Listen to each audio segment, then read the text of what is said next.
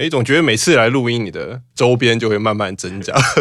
已经慢慢的就是慢性病了，对啊，已经慢慢出现一个不得了的角落了。今天有想了一个新的开头，该不会是咚？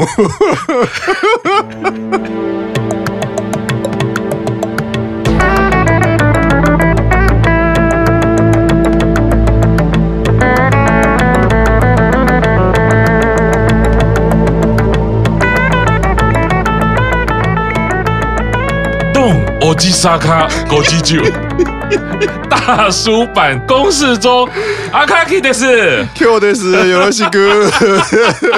哇，全新的片头啊！我想很久，就是比如说上次你有讲那个奶油版大排档啊，对啊，我觉得我们节目反正也就很专门在做奶油版的，干脆就想一个跟他比较接近的名字。然后我就想说啊，反正我们是大叔，比较接近还是比较致敬？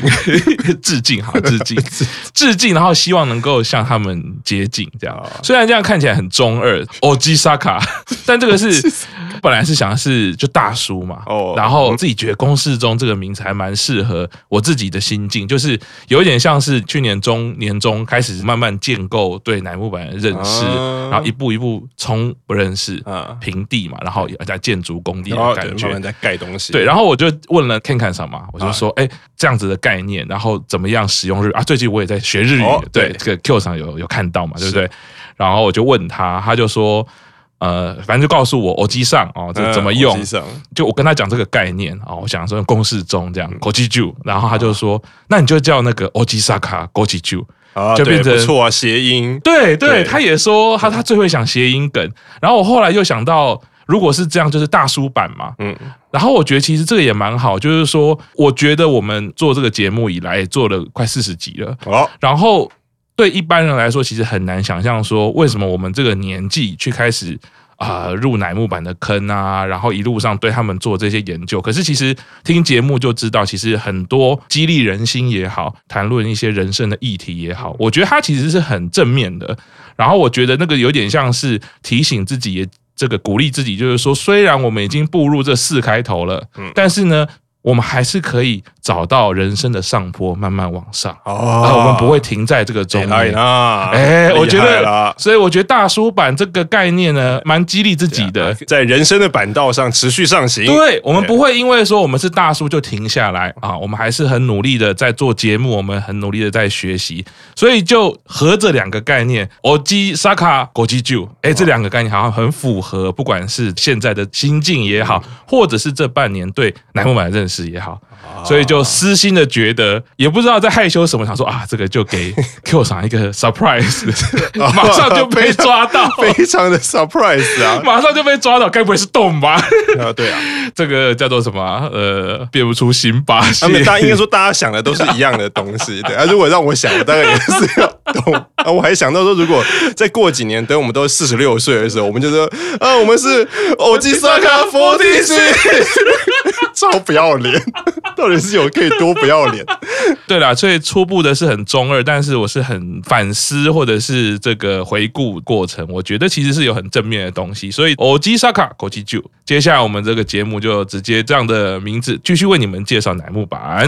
希望大家喜欢哦。这个还有这个礼拜也是很受激励啊，我们有了几位新粉丝啊，其中一位只有高2。哦，这一个朋友，我觉得不分年纪啦哈。虽然说高二，哎呀，美童年呐，马上就是真的想的只有这些东西。对，是从对话中我觉得后生可畏啊，然后给人很多新的希望的感觉，然后也受到了鼓励，所以我们会继续的努力啊。希望你们在你们的人生中也是可以，因为我们一点点小小的分享啊。获得一点快乐也好，可以继续大家在空中相会，我觉得这样也是蛮好的。那么今天我们继续要来进行的是8周年 Day 4， 哦，最后一天啦 ，Last Day。哎呀，这上次其实有讲啊 ，Day 4有一位朋友啊，不是朋友，你看这么不要脸，忽然变朋友了。有一位重要的表演者一直都没有提到，在 Day 1的时候。是，相信很多人会觉得有点奇怪啊，那其实就是Mayan，对，大当家。最近在做这个 Day 4 的功课的时候，就是哇，气势还是不太一样啊。从这个 VCR 开始就有了啊，对，这也是为什么我讲大当家的红色大衣那个背影，他跟七濑的那个 MV， 我常常跟 Q 常在聊，有没有？他也是有很多幕是背影去说故事，所以他最后其实他是停下来，然后背影，因为那个七濑走了嘛，坐了火车就离开了嘛，然后一群人。就是在那个乡间小路走的时候，只剩下你说那个现在有想说话的人那一代，对对 对，然后蚂蚁也是停下来，好像有点落泪的感觉，可是就是用背影在说话。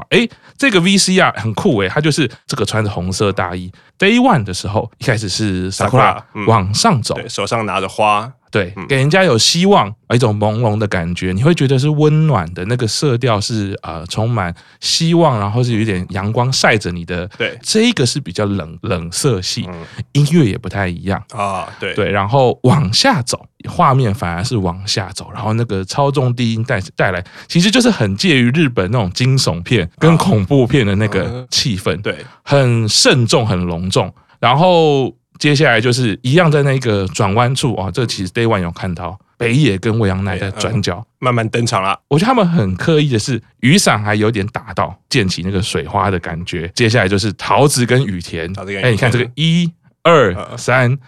按照这个顺序啊，然后飞鸟也出来一下了，然后桃子跟雨田呢就有一些走位上的交换，牵手啦，然后。交换位置又松手啦，这还是贺喜跟远藤就下楼了。对，再讲26单的那个对称的构图他们就在一个画面上一起这样走下来。曲的那个 MV， 对，那个 MV 美月久保站在这个街桥口，也是对称的这个构图。然后音乐开始推向最高点的时候呢，这个红衣背影双手就一摊，有点这种放下的感觉啊，鼓的节奏越来越激烈，越来越激烈，越来越激烈。每个成员本来是在走路嘛，变成一种很超现实感的那个跳跃，就飞起来了，进入下一个空间。对对对对对对，因为你落地感觉就是会摔得很惨嘛。但他们就是忽然做一个那种超现实感，然后每个表情都是很确认、很有信心的那种感觉。最后就是麻衣露脸了，他就是完全用他的表情、眼神。来带最后的这个大 ending， 他的那个表情就有点像 model 在走秀的时候啊。然后他，而且这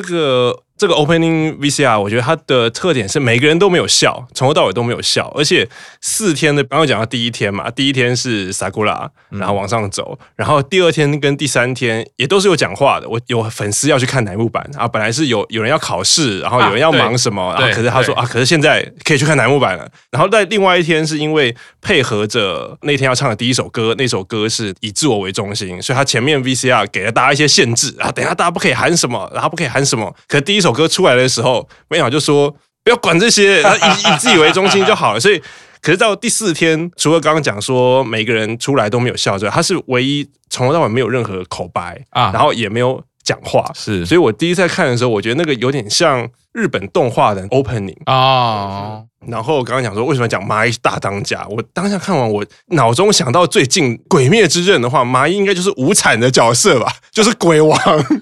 老大要出来了，而且他也是最后一卡嘛，就蛮像动画的 opening 最后一卡常常会出现的，不是正义的主角就是魔王，只有这两个啊。麻衣那个气势感觉比较像最后出来这个是老大，这是王，这没有办法，我觉得霸气就是外露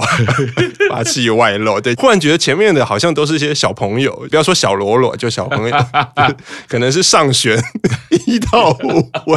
还在讲，还在鬼灭之，还在鬼灭之，可是我一直想表达说，对，可能麻衣的气势就是无惨啊，我才是鬼王啊。我刚想到你会叙述，就是有一点邪气，我觉得不是没有道理，因为我还记得在 Doggo 的时候，他们不是有办战队，他们会选几个人当战队嘛？对。麻衣就是一直都扮演最后的坏人，老实说他就真的还蛮会扮演那个角色，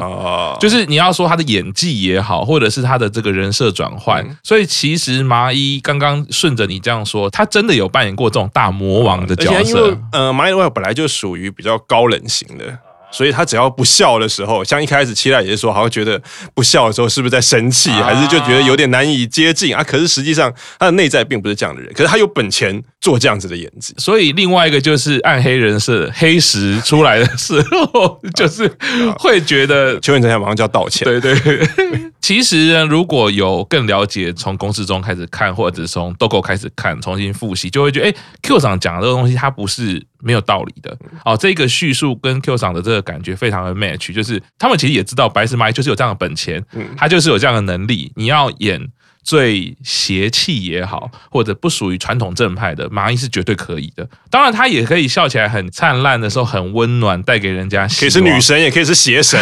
是这样吗？对，对，这个亦正亦邪啊，这是最迷人的角色。所以第一天跟第四天的 opening 可以明显看出来，他们其实是有不同的设定，然后包括中间2天，你如果串下来看的时候，当然会有很不同的感觉。那么呢，第一首歌。这一个应该就是 Synchronicity 了啊，没错，也算是一个很重要的一张单曲啦。就是麻衣最后一次上红白的歌啊， 对，然后这首歌也是非常的好听哈。刚好有一次在跟 Q 长聊到的时候呢，Q 长就很惊讶的说什么，他这个前面是有吉他，我这一次做第4天还发现哦，这个邱永康老师这种安排还不是只有一首歌啊，他就是要削我们这一些歌迷，就是。你乍听真的不会注意，就觉得好像那个前奏就是钢琴嘛。对，其实它钢琴的确在声音的比例上是布满你整个画面，所以这边跟朋友讲一下哈，就是如果你要听他的吉他，在你戴着耳机左手边10点钟方向，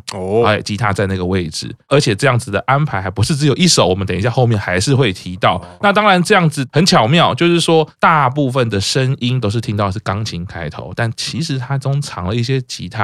他带来的一些声音的情绪跟它的线条是跟钢琴不太一样的，钢琴其实是敲击，但吉他它其实可能手会做揉旋的动作啊，所以其实不太一样。但是这样子把它mix 起来之后，给你的这个空间感或者画面感是拉大的。然后呢，因为是第一首，为了让气势让大家先出场，慢慢走上前定位，这个前奏加长了4倍啊，对，然后给你走路的时间嘛。对，那这首歌其实我在开始看的时候，我才发现原来这个 Synchronicity 它其实是有一个很有名的心理学家叫荣格啊，他发明的词。哦，对，因为其实像如果对星座有兴趣，就会发现这个荣格也常常会讲这一些所谓灵性的东西，尤其是星座，很多的研究星座都会去看荣格的书。那他在讲的这个 Synchronicity， 其实在讲的是一个共识性，跟很多心理师在讨论这个事情的时候说，其实中文的词汇里面要去描述 Synchronicity 这个字是有一点不够的。因为它这个字其实要讲的是有意义的连结，而且它是花了整篇学术论文在讲这个东西的。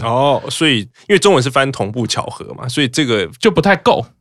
不是说错，就是说学术的讨论的时候，如果白话讲的话，就是那个巧合必须是对当事人的想法上是刚好有一个有意义的连结，那个巧合才会叫做 synchronicity。他举例很好笑，如果是这个说曹操，曹操到，对，这就是 synchronicity。可是如果说曹操的时候刘备到，这是没有意义的巧合啊，所以也就是说，常常会有一种，比如说我在想什么的，然后你就想拿那个东西给我，这个就是 synchronicity。可是我没有沟通过，可是我在想什么的时候啊，你打了一个喷嚏，这只是一个时间点的巧合，所以所以那个有意义要说是对当事人有意义的，粗略来说啦，那我觉得这个是或者说让当事人有感觉的。对，他会觉得说，对，那个东西怎么会是这么刚好？就是你做了一个可能行为是跟我想象的东西是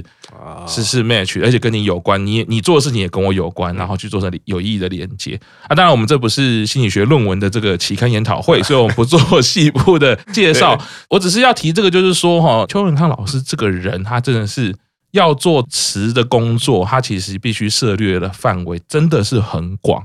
你看，它可以写到 GuruGuruGarden 这种东西，它也可以回来写到 Synchronicity 这种东西，有点使用学术的名词在写。对，然后所以那时候在看的时候，我就觉得邱永康老师真的是作为一个文学呀或者文字工作者啦，他必须下的功夫是很多的。然后这首歌当然这是包括编曲，你看他有一些巧妙的安排啊，像藏了一个吉他在里面啊，去建构你这个听觉上不一样的感觉。其实我觉得我蛮喜欢这套服装的，有点这套服装青花瓷的感觉，白底嘛，白底，然后紫花嘛，然后紫边。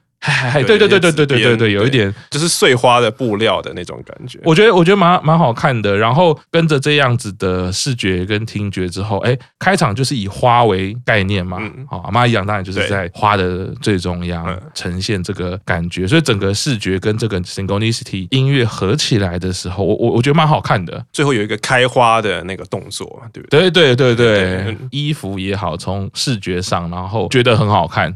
作为第四天一个很有意义的开场，这也是蚂蚁的代表曲啦。是，好，往下第二首 ，Romance no start， 罗曼史的开始啊。当然 ，C 位句是麻衣嘛，我们也可以看得出，其实这个跟第一天的那个想法差不多。第一天我们就是一个塔生田嘛，就是第一天的主轴了。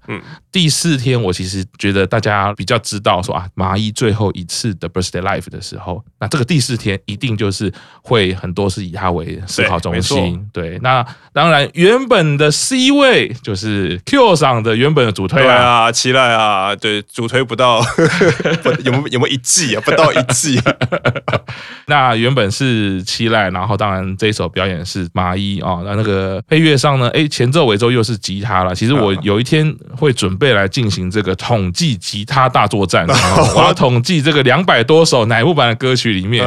到底有多少的比例是以吉他作为主奏、间奏跟尾奏呢？感觉好像从没有的开始数，负面表列会比较快一点。对。今天在做功课的时候，觉得这首没有前奏，可能是钢琴进来。到了那个 solo， 哇，那个中间大间奏的时候，有一首还是那个飞鸟在那边跳，所以这首歌也是一样。我觉得我比较有印象的是，在中间的时候，蚂蚁也继续大喊，停了一个8拍，就是停，然后让他喊，对，那个声音，对，他喊 Lasto， Lasto， 对啊，因为对，也是他最后一天的那个 birthday live 嘛，也是这个 birthday live 的最后一天，而且。像前3天其实都是在第一首歌的时候喊，可是因为第4天的第一首歌那个同步巧合是比较慢，比较没有那么动感的歌，所以在第2首 Romance No Start 比较轻快的地方就有。对，我觉得你刚刚讲的就很好，就是那个 Start 你刹那间你会先知道是这是巡回的最后一天，可是你再想一下，你再多一拍去思考的时候，麻衣这样喊的时候。shit， 开始倒数啦，他在道别啊，而且他其实喊的不是 day four，他喊的是他只有讲 last door， 对，他没有跟你讲是什么的 last door， 对，这就是文字的巧妙也好，或者是他们其实很细心的地方，就是有的时候多讲很多，然后你会觉得很有感觉，可是有的时候巧妙的少讲一点留白，哇，你那个心中会无限的扩大，就是我在听的时候，就是天哪。在那个刹那间，你讲 Lasto 是什么意思啊？你是讲什么 Lasto 啊？那个心情，即便是都已经看过那个妈样的毕业演唱会，我们也都做过节目了，再回头去看这一幕的时候，我就完全进入那个天哪，蚂蚁要毕业了啊！要剪 T 恤的时候，完全就是要把这段剪进去。对，接着第3首啊，好 ，Romantic Ikayaki， 也就是浪漫的花枝烧。对，这个我们还曾经在节目中讨论了一下，到底是章鱼烧还是花枝烧，还是中卷烧，什么墨鱼烧、小卷、这个鱿鱼烧都不是，只有前面3个对啊，就是章鱼就是花枝就是墨鱼啊，对，这是第5单里面的算是不是表题曲啦，但是也是算名曲。那这首歌通常下旬的时候就。一定会唱完，因为这是故事是写2个人反正去海边玩的故事，然后2个人一起吃一份花枝烧，是一人吃一半，感情不会散。对，然后这首歌一些记忆点是因为通常第一句都是樱井绫香唱啊，对，所以而且那个call大家都会跟着喊。然后另外一个看点是最后的跳舞其实会变成2个人一组，对，然后麻养跟松村 always 是在同一组。然后那个时候他们的互动就很有看头，就是你要说放闪也好啊，晒恩爱的时候，因为你注意看松村那个时候的表情，他那个表情是真的笑得很幸福，会脸贴脸嘛，然后一起比爱心，然后什么就很开心。那就跟刚刚那个讲一样啊，这首歌其实也是因为在蚂蚁的毕业演唱会上没有唱，所以他跟松村的这个互动其实也是最后一次了、哦、在这首歌里面的互动其实也是最后一次了，所以最后大家应该都有注意到，最后割完然后停卡的时候，然后松村就看着蚂蚁，看着看着就给人家亲下去了就亲下去，而且亲下去很好，他一开始只是亲下去，然后亲了以后发现他是亲脸颊嘛，他在脸颊上就留了一个口红印，因为我不知道亲下去这件事情是不是本来就有排练好，然后有没有亲下去，可是你会发现到留下口红印这件事情是他没有预料到的，因为他发现口红印以后，他马上那个眼神就变，可是麻衣在亲完以后，麻衣准备要那个 MC talking 了嘛，他已经往舞台中间往回走，然后就是留下一脸错愕的松村。然后这边我要讲的是说，松村其实喜欢亲人这件事情，其实他是有前科的，他不是只有亲麻衣。那个故事就是在三崎生刚进来的时候，然后他们有一年也是情人节做了一个企划，就是三崎生如果你想要送巧克力的话会送给哪一个前辈，然后那时候伊藤利行 Lilian 就是送给了松村，然后主持人社就问他说啊是什么理由呢，然后 Lilian 就说因为在演唱会还是表演的时候，然后有排练，然后那时候是跟那个松村学姐在一组，然后最后有一个舞怎么样也是一样定卡还是什么时候，两个人脸会贴得很近，然后每次松村就有做事要亲他，可是有的时候有亲，有的时候没有亲，所以他每次在排练的时候或者在表演的时候，他就会想说今天会亲我今天会亲我吗？要被调教了。对啊，就是每次都小鹿乱撞，他久而久之心就被学姐虏获了嘛。对，所以这个故事告诉我们的是不要管，亲下去就对了没有好了，如果松村可以亲下去就对了，我们如果亲下去的话应该就是可能要上法院或者上警局所以松村爱亲人这种事情是从麻衣一路亲到学妹，每个都亲，前科累累啊，前科累累没错。但是你刚刚讲一个重点啦，说实在就是那是因为他是松村，对，我们大家不要这个有样学样，还是先看一下镜子啊！这个为了自己的法律上的权益，我还是不要乱做这些事情啊。那因为没办法哈，这个现在身为这个我真的说到这里，我认真的主推的两位已经感情越来越深了。哦，这个你说他们两个还是你跟他们两个？不是，我说我的主推啦，高山跟这个星野啊，我都会在这个看画面的时候，明明他们都不是主角，我都会巨细靡遗的看他们在干嘛，其他地方都自动是打懵了，是也不会到打懵的程度，但我应该是说那个他们两位会发亮，我会自动有这个自动对焦，对焦，而且打光给他们这样。对，所以你刚刚讲到他们那个有唇印不是走上舞台，其实就是高山先尖叫就是先尖叫回神才讲麻衣还吓到说怎么了，然后跟他讲话，然后好像弄半天他才说等一下我要串场，麻衣说对，不好意思，是我要开始讲话，久等了这样子，然后他就跟大家其实打招呼。我觉得这里的安排其实很细心的是，其实本来 MC 应该还是真夏啊，可是他们一定是讲好，就是要先让麻衣打招呼，即便只是一两句打招呼，才会再让真夏讲话，会接手接过去。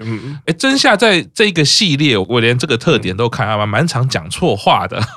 对，他讲成那个 BirthdayLive 嘛，对，然后 Day 3 嘛，而且好笑，因为真夏本来就是属于一个希望别人欺负他，或者是希望别人捉弄他的类型，所以他每次只要一出错，大家都会很乐意。而且他 MC 的时候，他讲 BirthdayLive 跟 Day 3 的时候，大家不是直接说你那个讲错，是在旁边窃窃私语，他刚刚讲 Day 3 怎么会这样子啊，他在干嘛啊然后就有一点相处其实蛮好笑，他刚讲 Day 3。 我自己会觉得其实刚刚虽然讲说真夏常讲错话，但我这边要补充的是，那一些时刻都是我对他好感度增加的时候，我都觉得好可爱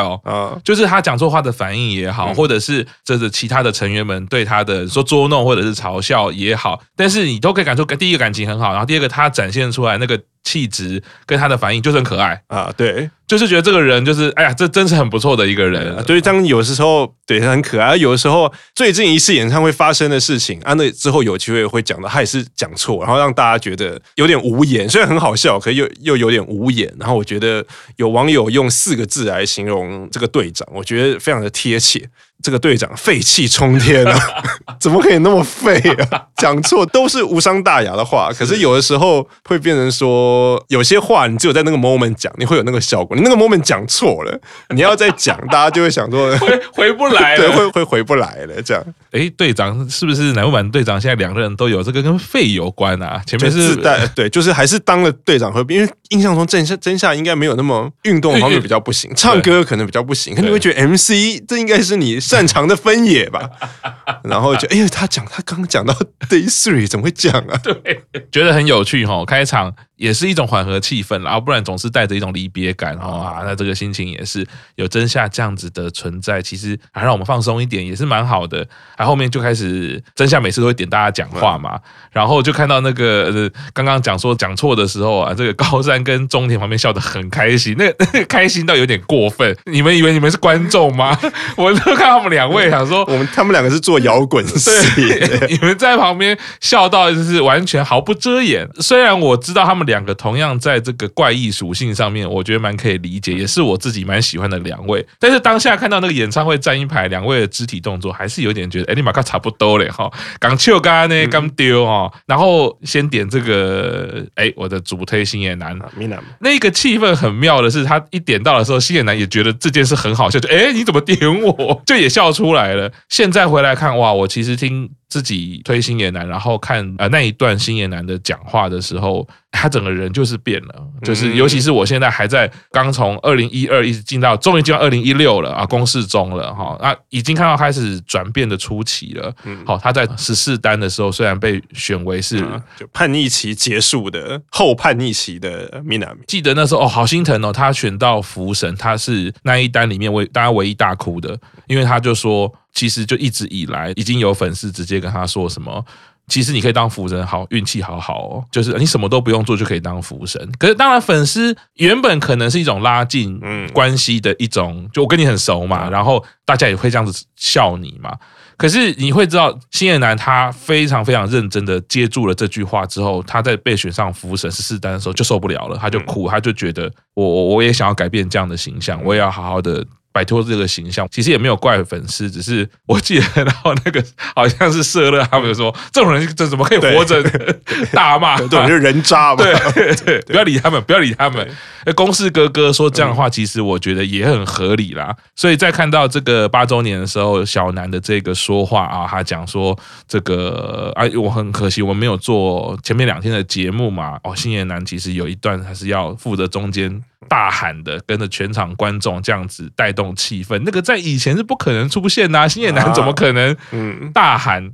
然后他自己就说哇，他喊出了这个生涯最大的音量，因为有印象中 Minami 发出大声的时候通常是比如说祈愿的时候爬什么山他很害怕掉下去就会尖叫，不然就做什么事情很害怕的时候会尖叫那个时候是他最大声的时候其他部分很少会有印象，他就感觉就是也不能说轻声细语，就是声音小小的然后不会出大声，然后或者是声音就甜甜的嘛，所以你就不会 care 他的音量。那我觉得他就最后讲的一个话是让我觉得他变得很成熟，就是他自己说他喊出了生涯最大的音量，那本来是一件很开心的事情嘛，或者是说他有点骄傲，他有点觉得他改变了可是他立刻补上一句说虽然都已经到8周年了才发出这么大的音量，我也不知道是该开心还是该伤心我觉得那个他对自我的要求也好，或者自我的检讨，可能从14单就已经是转变期的开始，他变成内在人设已经是成熟的Minami了，长大了，对，虽然样子还是很可爱，但是他已经不再是说反正我不想做的事情我就不想做，蒙混过关。对，或者是看Minami的那个 Wikipedia 都是有特别把拒绝惩罚把这件事写出来，因为我相信这个在日本的艺能界也好，或者在偶像圈是非常少见的，被人家认为可能不敬业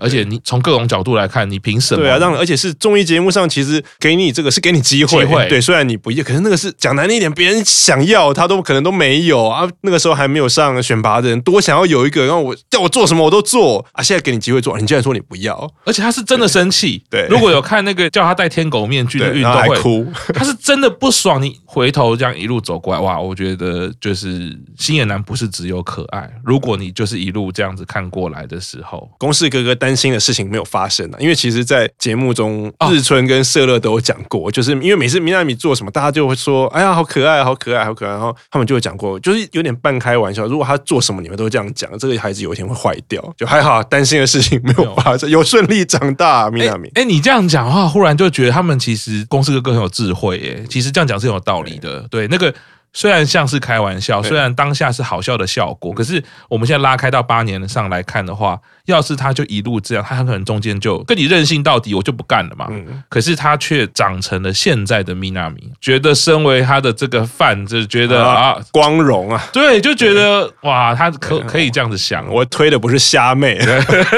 就是没有乃木坂没有虾妹，应该是没有啦，应该是没有，对，大家都很好，只是自己私心、哦、所以现在上节目我都会私心#都给那个高山一石跟那个星野男，管他里面有没有讲到这两位对，然后再下来就请到的是阿亚美拉，嗯啊，实习生最年少，他就是说到了啊，第一次参加这么多歌曲的表演啊，感受到乃木坂的历史啊，然后和这个前辈关系融洽了，然后呢又更喜欢实习生跟前辈们。然后呢，我觉得这边就看得出说他的经验啦、嗯，他就忽然又绕回去说，哎呦，谁很喜欢乃木坂了、啊？然后大家就说，哎、欸，重复了。他自己也说，哎、欸，我怎么又重复一次？这好像蛮像是我们小时候会遇到的嘛，比如说叫你上台讲话啊、报告啊。嗯、这个我觉得我有类似的经验哦。对，因为我以前也有当过记者啊，是对，而且是电视台的记者啊，电视台的记者就是要连线。是，当然经验越多以后越不会发生，然后经验不足的时候，你常常会发生一件事情，就叫做鬼打墙，你不知道要怎么结束。然后如果大家有印象的话，曾经有一个主播，那个影片应该 YouTube 都还找得到，啊、我知道，关键字叫做逃之夭夭。他大概在那个20秒里面，他就是逃之夭夭的逃之夭，最后就什么逃，他那个好像抢劫还是怎么样，还是做什么事情，他最后就逃之夭夭，肇事逃逸之类的，好像对。然后那个时候，他其实也想不到为什么，因为主播其实都会有稿头写给他，他自己都会顺过，他其实就是照他写好的稿头念，然后最后讲完逃之夭夭，可能就导播就进新闻嘛。可是有时候就是会发生这种事情，你也不知道，就是可能在山上就是遇到那个魔神仔嘛，然后永远走不出去的迷雾，然后就会一直重复同一句话，他不知道怎么，他其实是想结束的，可是我一时想不到要怎么结束，就只会宕机。跟 Q 上我们都算是在。镜头或者舞台前工作的人，自己的经验说，这20几年要讲话像黄子佼或陶晶莹这样的，那也就是那2位了啦。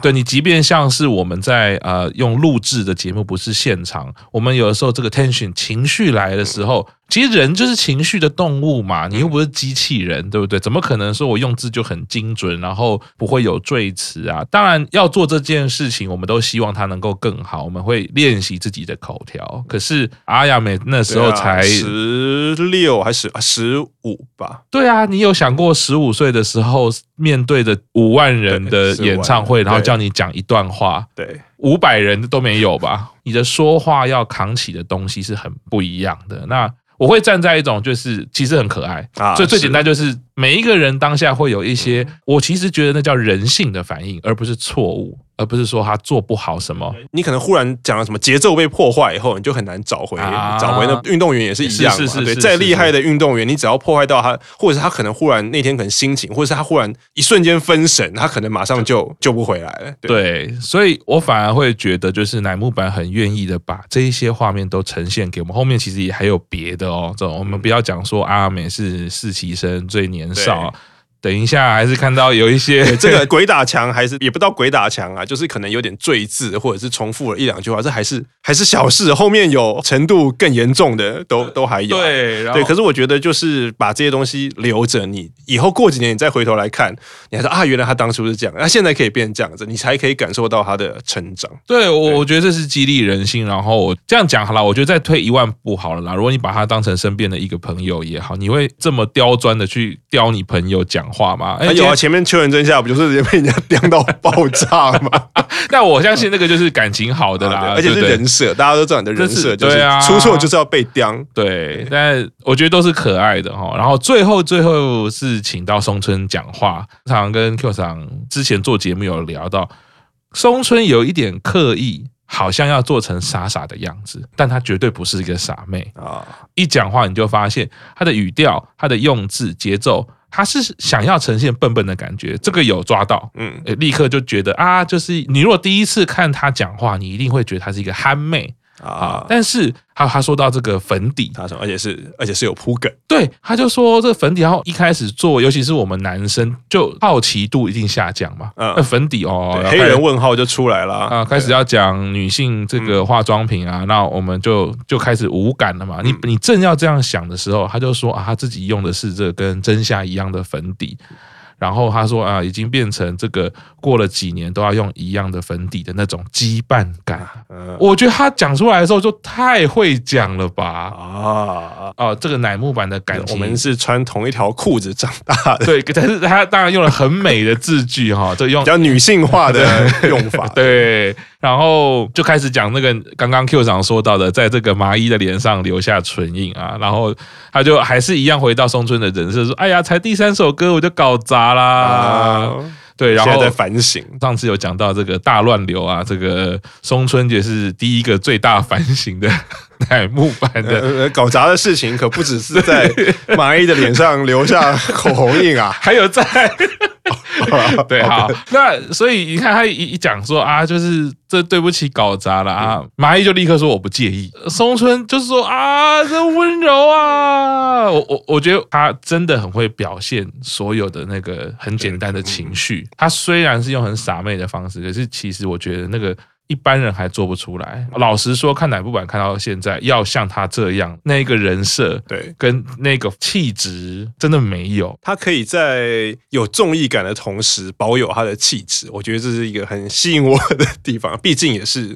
对曾经被松村吸入坑，然后一直看着他，慢慢的气质养成，然后可是还是可以又爱搞笑又爱装傻。对，然后一个题外话就是感谢现在的科技啊！如果是以前 DVD 时代，我觉得应该是看不到那个口红印、那个画面的、画面的品质，对，就是要现在到 Full HD 的这个画质才可以看到那个幸福的口红印啊！是，不管是亲人的还是被亲的，都有无限的这个幸福感、啊。我好想要亲麻衣，好想要被松村亲，到底是怎么样的妄想？对，这个妄想计划，这个讲出来就是，虽然讲出来觉得很开心。可是只是想是很低级啊，我觉得清脸 OK 啦，清脸也不会到很低级，就是一个对他们两位的喜爱嘛。好，不管你想要亲人还是想要被亲，我们先休息一下，过2天再来听乃木坂8周年Day 4。